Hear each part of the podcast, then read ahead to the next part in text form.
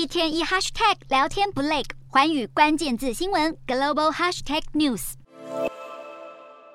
日本复兴大臣秋叶贤也负责监督2011年日本大地震和海啸受灾地区的重建工作，但他被指控不当运用政治资金、违反选务法规，还传出与统一教关系密切。二十七号向首相岸田文雄请辞，这是岸田八月改组内阁后第四个下台的阁员。受到国内经济不振、自民党的统一教丑闻等问题影响。岸田内阁的支持率持续低迷，尽管岸田一再壮士断臂，撤换大臣，希望为丑闻止血，传出还计划撤换一再失言的总务大臣山田水脉，然而似乎未能提振低迷的声望。根据日媒最新民调，岸田内阁支持率掉到了创新低的百分之二十五，已经是连续七个月下降。岸田内阁十月到十一月之间，已经有三名大臣下台。日本经济再生大臣山际大治郎与统一教关系曝光而宣布辞职。法务大臣叶黎康弘因为失言辞职，总务大臣四田念则是因为政治资金丑闻下台。如今又有官员因为丑闻遭到撤换，再次重创岸田政府的形象。